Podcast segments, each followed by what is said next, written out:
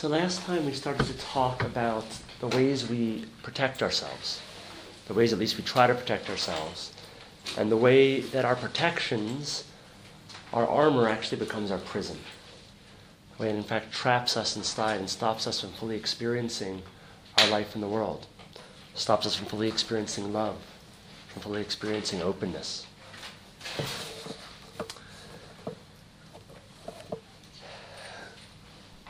And we talked about how hard it is to let down those barriers and walls, to actually allow the world in, to allow it to penetrate us a little bit, to allow it to touch our heart. And that to do this actually requires a tremendous amount of trust. A tremendous amount of trust. And that this trust is not a trust that everything's going to be okay, because everything might not be okay, actually. The world doesn't always work out the way we want it to. But a trust that somehow we will be able to be with whatever happens. Whatever the future brings, we are wide enough, we are expansive enough, we are brave enough to somehow hold and contain that experience. It says in Devarim, Hashem says, Umaltem et orlat levavchem. Right? That you have to circumcise your heart. To circumcise your heart. This really crazy thing we do, right? We circumcise, at least all our boys. And we expose this incredibly vulnerable part of their body. We take away this covering, right? This thing which seems like a protection. And here Hashem tells us this is actually what we have to do to our heart. We have this, these barriers around our heart, these things which seem like a protection, and we actually have to, with great kindness, cut it away. Cut it away. And expose that soft, vulnerable, beating core underneath.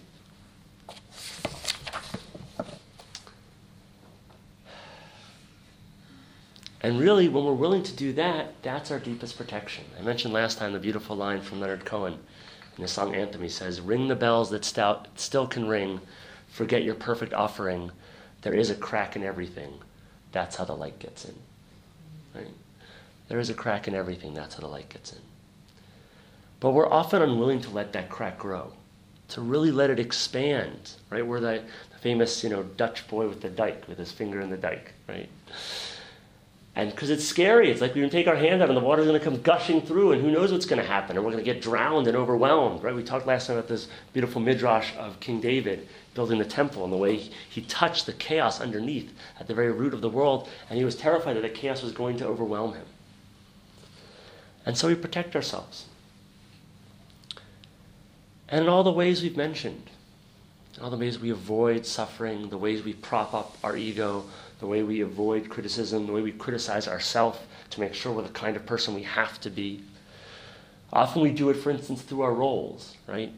One famous, I think, way we do it, it's very important for us to be aware of, is any of our roles as helping, especially helping professions, if we're therapists or social workers or teachers or meditation teachers or parents, right? That position itself takes on a kind of protection, right? It's like there's the vulnerable person over there that I'm helping in some way, but not me, right? I'm in this position where I'm strong, I'm invulnerable, I'm capable. But really, that position is just a way to make ourselves feel safe. And when we make ourselves feel safe, we can't do the deep work we need to do in that position. We can't really open our hearts, let's say, to that child as a teacher, as a parent, if we're trying to protect ourselves and make sure that we look secure and in control. But if we're willing to actually drop that role, drop that response of protection, then there's a tenderness in there, a tenderness underneath, a place that feels vulnerable and warm and soft, where actually we can directly connect to that person on the other side of the role, human being to human being, genuinely human being to human being. And Magid Mezrich says that if you want to truly connect, the kasher, one person with another, you have to come to the state of ayin, of nothingness. A place where all those barriers, all that protection, all that stuff between us and the other person, we just let it go. And so we're not going to be at the state of nothingness. It's okay. but the walls don't have to be, you know, 12 feet thick. Maybe they could be 8 feet thick. right? And a little bit less and a little bit less over time. We see it in the Parsha a few weeks ago, I think. You know, Adam and Chava, Adam and Eve. It's such a fascinating story, I think. I think what's fascinating about it is they're given a commandment, they don't do it, whatever, they're human, they mess up just like all of us. And the first response is blame, right? the first thing they do, right? Adam is like, Chava made me do it. Chava's like, it was the snake, right? Like the first response is, how do I put it on somebody else? How do I not take responsibility for what I actually did and where I am? And that response, that blame, of course, is a kind of self protection. It's like, I'm not responsible somehow. This wasn't to be put on me. How do I protect myself? I shift it off to somebody else.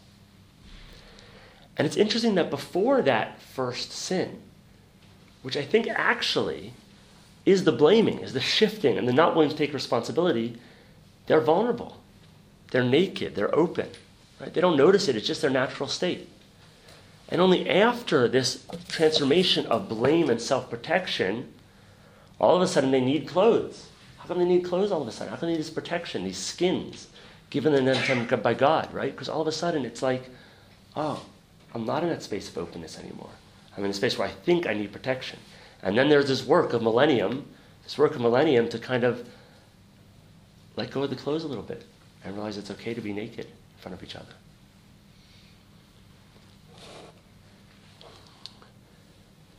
And we do this, we secure, we try to secure ourselves in all sorts of ways. Robert Solomon is a very interesting uh, philosopher of the emotions. He says, in order to secure the emotional structure of our world, to make ourselves feel safe, we actually opt for those emotions which are least likely to be satisfied. Right? Classic examples of this, for instance, are like love for like pop stars, right? Which like kids do, right? But we also do some of the same things.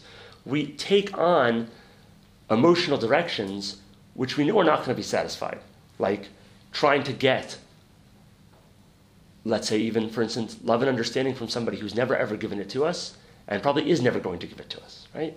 But we're constantly fighting to have that, and actually, bizarrely enough, it means nothing's going to shift, right? Nothing's going to threaten us really because we're just going to stay in the same position we've been the whole time. There's no danger of that love actually being realized, and then that's wonderful, but also pretty scary. It's like, well, what if I really have to be in love and I really have to give from love and I really have to receive from love?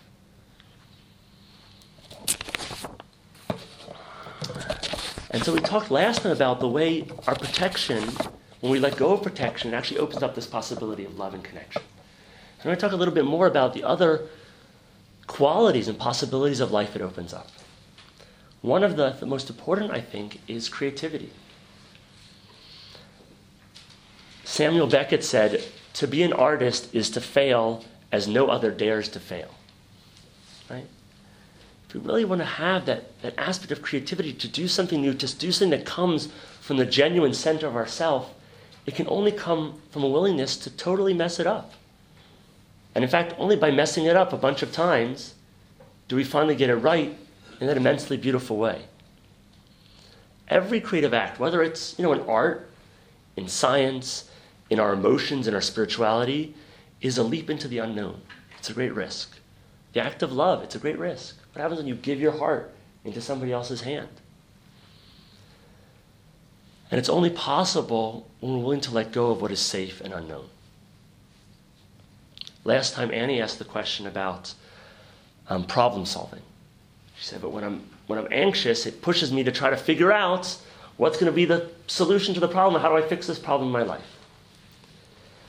But if we notice actually the quality of ourselves when we're anxious, we notice that we're actually caught in protecting ourselves because we're just caught in the same old patterns and solutions, right? There's nowhere for our mind to go because it's very narrow, it's very tight. We're caught most of all in the need to solve the problem. It has to be better, it has to be fixed. It's too hard to deal with the situation just as it is. But when we let the protection fall, when we're ready to enter the unknown, then new solutions can present themselves, new possibilities. We don't have to be limited to what was. There's also a lot of space, a lot of possibility for new ways of dealing with this problem, for new ways of dealing with this issue. Things we never would have seen before because we were so caught in our old structures, which are the structures of self protection.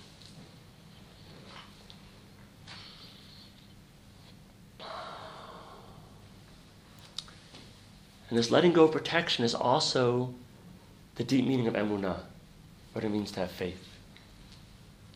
Masahide, a Japanese poet, says, The barn's burnt down. Now I can see the moon.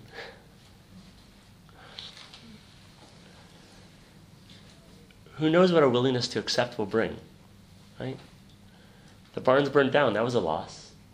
But now I can see the moon.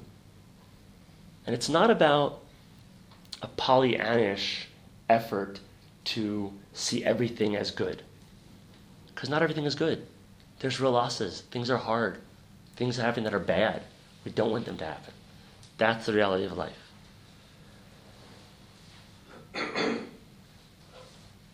but in knowing that there's a trust which is deeper than my fear, which is deeper than my mind, a trust which is God. A trust which knows that there's some wider space I can be in which everything is okay. Even that it's not okay is okay. Everything is okay, not in the sense of it's all right what that person did, or it's okay that me or my loved one has this illness. But in the sense of that's our basic nature of our human experience. And if we really want to be able to respond with wisdom and compassion to our experience of the world, we have to be willing to recognize and trust that basic nature of our experience, to know that in this sense of width and breadth, we can contain it all. It's like the ocean. I was at one day in Tel Aviv actually with Debbie. around sort of the, promenade. And looking out at the ocean, there's a storm sort of off in the distance. And she talked about how, you know, there's this huge, infinite, wide ocean, and there's a storm inside it. But from the perspective of the ocean, everything's okay. Not that there isn't a storm happening. There's a storm happening. And the storm might, you know, shoot some lightning, might overturn a ship. It's not that nothing happens. But there's still the perspective of the ocean. There's something wider there. And in that, in that width, we can hold. We can hold the world. We can hold everything. And with that trust and that faith comes truth. This is one of the most important qualities that come with our willingness to let go of that sense of self protection. When we protect ourselves, we hide ourselves from the truth the truth about ourselves and the truth about others. Because, frankly, it's just too painful, right? It's too painful when we're trying to protect ourselves. when We're trying to hold the truth at bay. It's too painful to have it penetrate because there isn't that place of open trust, of courageous compassion to hold it. The truth that maybe we really messed up and hurt somebody, right? That genuine truth. It's hard to really see that. And so we do one of two things. Usually we do one of two things. One, we're not willing to really see it in some way, right? So we ignore it, we push it away, we're not willing to own up to what really happened. Or we're consumed by guilt and guilt is actually just another way to avoid the truth. Guilt is a mode of self punishment, which, by punishing ourselves, we both feel terrible and feel somewhat virtuous from feeling terrible and punishing ourselves through guilt. Right? And it actually also stops us from genuinely recognizing what we've done and genuinely taking whatever steps need to be taken to repair it, to genuinely put ourselves in the line. Right? Guilt is actually paralyzing versus this genuine regret and acknowledgement that I've done something wrong and I need to repair it, which is activating, which allows us to act wisely and compassionately in the world.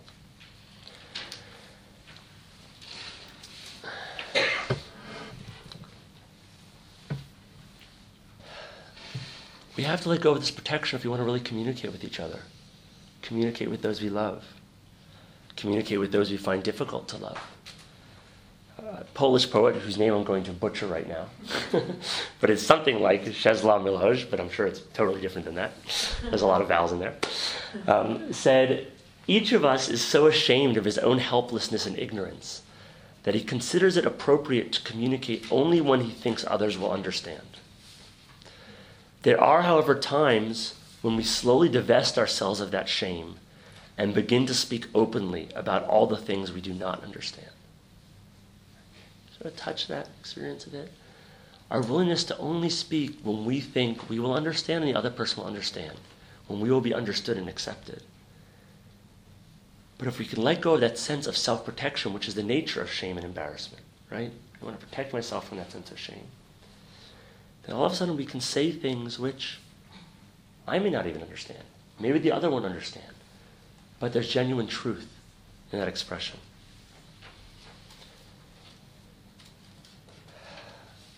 We can just notice it ourselves. We can notice the prison of shame, the prison of having something to express and not being willing to express it.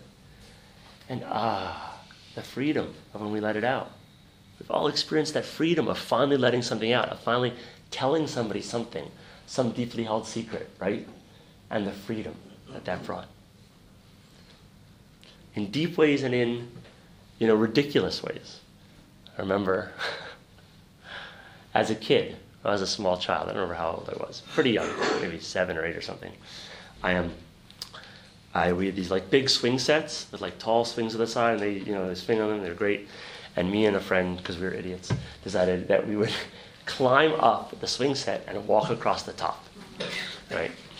Which did not end very well, right? So it ended with me falling off the swing set and um, breaking my arm, and also breaking these like glasses I'd just been given. Now, as a little kid, actually, what I was so upset and worried about was like I could not believe I just broken these glasses and this present I was given, and like how angry my parents were going to be at me even though like I just broken my arm, right? But this is like totally not the front part of my identity. And um, and I remember like I don't even know what I said. I said like I'd fallen off the swing or something. Like I knew also I wasn't supposed to be climbing and trying to tightrope walk across the top of the swing set. Clearly that was not you know in the range of permissible, right? Um, I was so worried about that, right? I couldn't tell my parents the truth of what happened. So I said we were like swinging. I fell off the swing. Eventually, they took me to the hospital. It turned out my, my arm had broken. And I remember finally, a long time later, you know, telling my parents what had actually happened and the feeling of freedom and the ridiculousness of it all. And of course, that's like a small ridiculousness. And of course, we can all, from a much broader adult perspective, would have known, of course, if I had told my parents that, they would have been like, are you okay? Let's go to the hospital, right? they wouldn't have been like, oh my God, how could you break those glasses, right? That just would not have been the top of their agenda at all, right? They would have been like uh, loving and compassion, like, of course, you're hurt, you're crying, let's make sure you're okay. Of course, that would have been their response. But that's true, that's true of ourselves right now as well, and we don't see that, right? We do these things ourselves, and our own internal response, as well as we project as the external response, is going to be why did you do that wrong? How did you mess up? How could you be that person? How could you have that qualities? How could you have those desires? And therefore we hide it. Right? We can't tell the truth to ourselves, to our parents, to our loved ones, to our work fellows. But if we're willing to taste that freedom, if we're interested in tasting that freedom, then we can just let a little bit of that hiding go. Because actually, we can't do this work without that commitment to truth. We just can't do it without the commitment to truth. We'll just constantly be deceiving ourselves in many, ways. And indeed, the truth is that we want to drop our sense of protection because, in any case, it's totally false, right? It's not like it's actually protecting us from anything. It's protecting that brittle, tight, scared ego inside of us. But it doesn't actually serve us to protect that. These walls aren't really keeping us safe. Helen Keller, famous um, overcomer of tremendous obstacles, said, Security is mostly superstition. It does not exist in nature, nor do children as a whole experience it.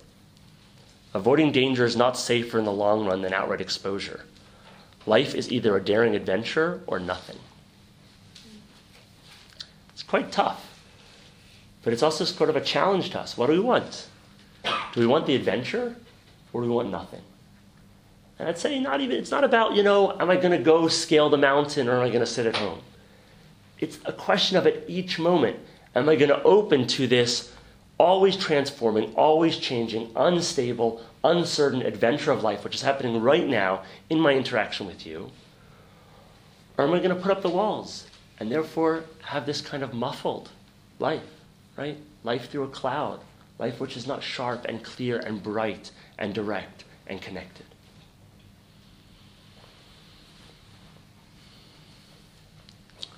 Trungpa Rinpoche, who's a Tibetan teacher, says it's just necessary to drop altogether this idea of security and see the irony of your attempts to secure yourself, the irony of your overlap, overlapping structures of self protection. We think, right? All of us have somewhere this illusion. For us, it's different things maybe. Like if I just get that job, or if I just have that relationship, or if I just finish this degree, or if I just go spend a year in India, or if I just, whatever it is, you can choose your, you know, your thing. If I do that, somehow then I'll be, if I just win the lottery, right, I'll be secure.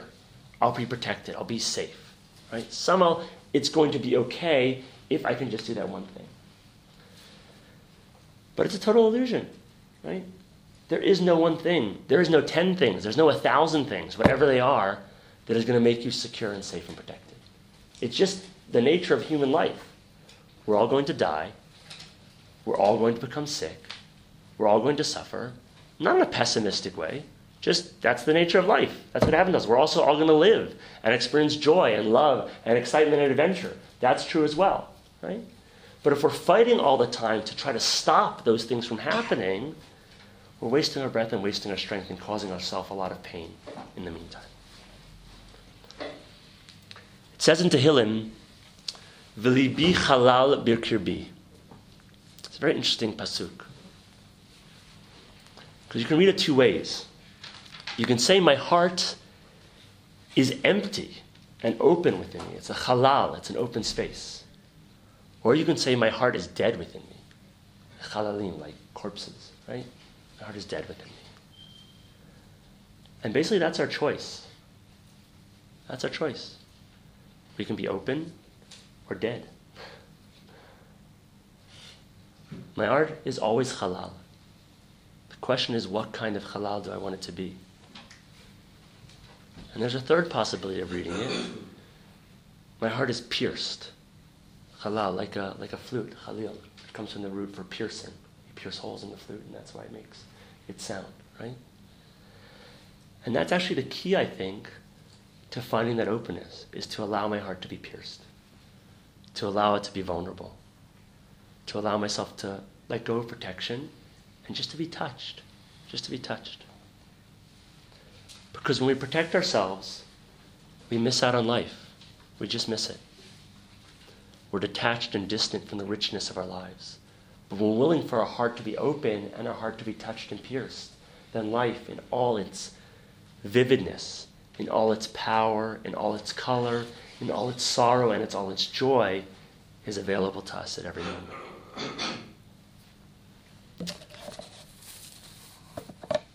So we'll pause now. Um, and as usual, we'll open up to questions, uh, questions and answers, comments, whatever people have. Um, and then we'll stop a little bit in a few minutes early just to make a few announcements. So I'll just sort of look around the room. If anybody has any questions, thoughts. Yeah. I think this uh, message from this week and last week is a very powerful, correct one. But um, and are there nonetheless times when to be vulnerable is the wrong thing? I'll expand. Um, yeah. You said at one point we have to avoid being the people we think we should be. There is also a place where you think I should be vulnerable. I could walk away from this talk and, and go into a conversation say, I will not defend myself, I will be vulnerable, and then it becomes a should. Or, you know, there are people who are capable of accessing their painful, vulnerable spots, and so they say to themselves, I'll bring that out in all kinds of situations. I'll go there and I'll take away the, the walls. And, and then they land up being damaged by that, you know, hmm. and I'm wondering if in your personal experience or your to that. You, you did say something in the middle of the talk about holding that in a particular kind of space, and I think that's crucial, and I'd like to hear more about that. Great. Um, so there are really two important elements to that. The first thing is what you ended with, which is we're not just talking about um, vulnerability grada, sort of just like STOM, general sense of vulnerability. And that can mean all sorts of different things for different people. We're talking in particular about an openness which is supported by mindful awareness, right? So we open completely, but we open as we're totally present with that opening, right? Which is why it's not the opening of the floodgates opening and me being just like blown away by it, right? But it's an opening as possible as my mindfulness can engage, can engage and be present. Having said that, that doesn't mean that in every situation, right now, we should open and be, vulnerable. And what do I mean by what I say right now? What I mean is that ultimately, when our mindfulness is fully developed, then we would want to be completely open and vulnerable in every situation. Because that's actually the strongest protection, is our complete openness to experience. But the mindfulness is that core of presence, so that openness is never the experience of being overwhelmed, never the experience of being drowned. But of course, we're not there in our mindfulness, right? So the way we act skillfully and with mindfulness is actually to check, and that's very important. Well, if I open this much, can I bring my presence and awareness with it? Or am I going to be able to hold it? Or actually, if I do that, it's, it's actually just going to be too much. But I'm going to be overwhelmed right now. And then it's wise answer is to say, okay, I'm stopping opening now. Not because I think this is protecting myself ultimately. And that's the important thing, right? We never stop because we fall into the illusion that that's genuine protection. We stop because we recognize that where I am on the path right now, this is as far as I can do wisely. Right? That it's a question of degrees. And it's also a question, just something else, about different personalities. And this is also a question sort of of where I teach from. I remember talking about this with one of my teachers, Michelle McDonald, who is the opposite personality structure for me. Which is some of us, like me, I'm actually only going to be as vulnerable as open as I am, as I am present because my strong tendency is to not be vulnerable and open, it's, for me, it's like not even a question. It's not like I'm going to open and be overwhelmed sometime where presence isn't there, because it's only my presence which enables me to actually open and be vulnerable. So for me, I don't actually worry about that question because it's just not going to happen. But that's one side. The other side, Michelle was talking about, is like she said, I'm open all the time. You know, the vulnerability thing is really easy. I'm totally open, and I'm actually getting flooded often because that's happening. The challenge for me is can I bring the mindful presence into that place of opening? the opening is easy,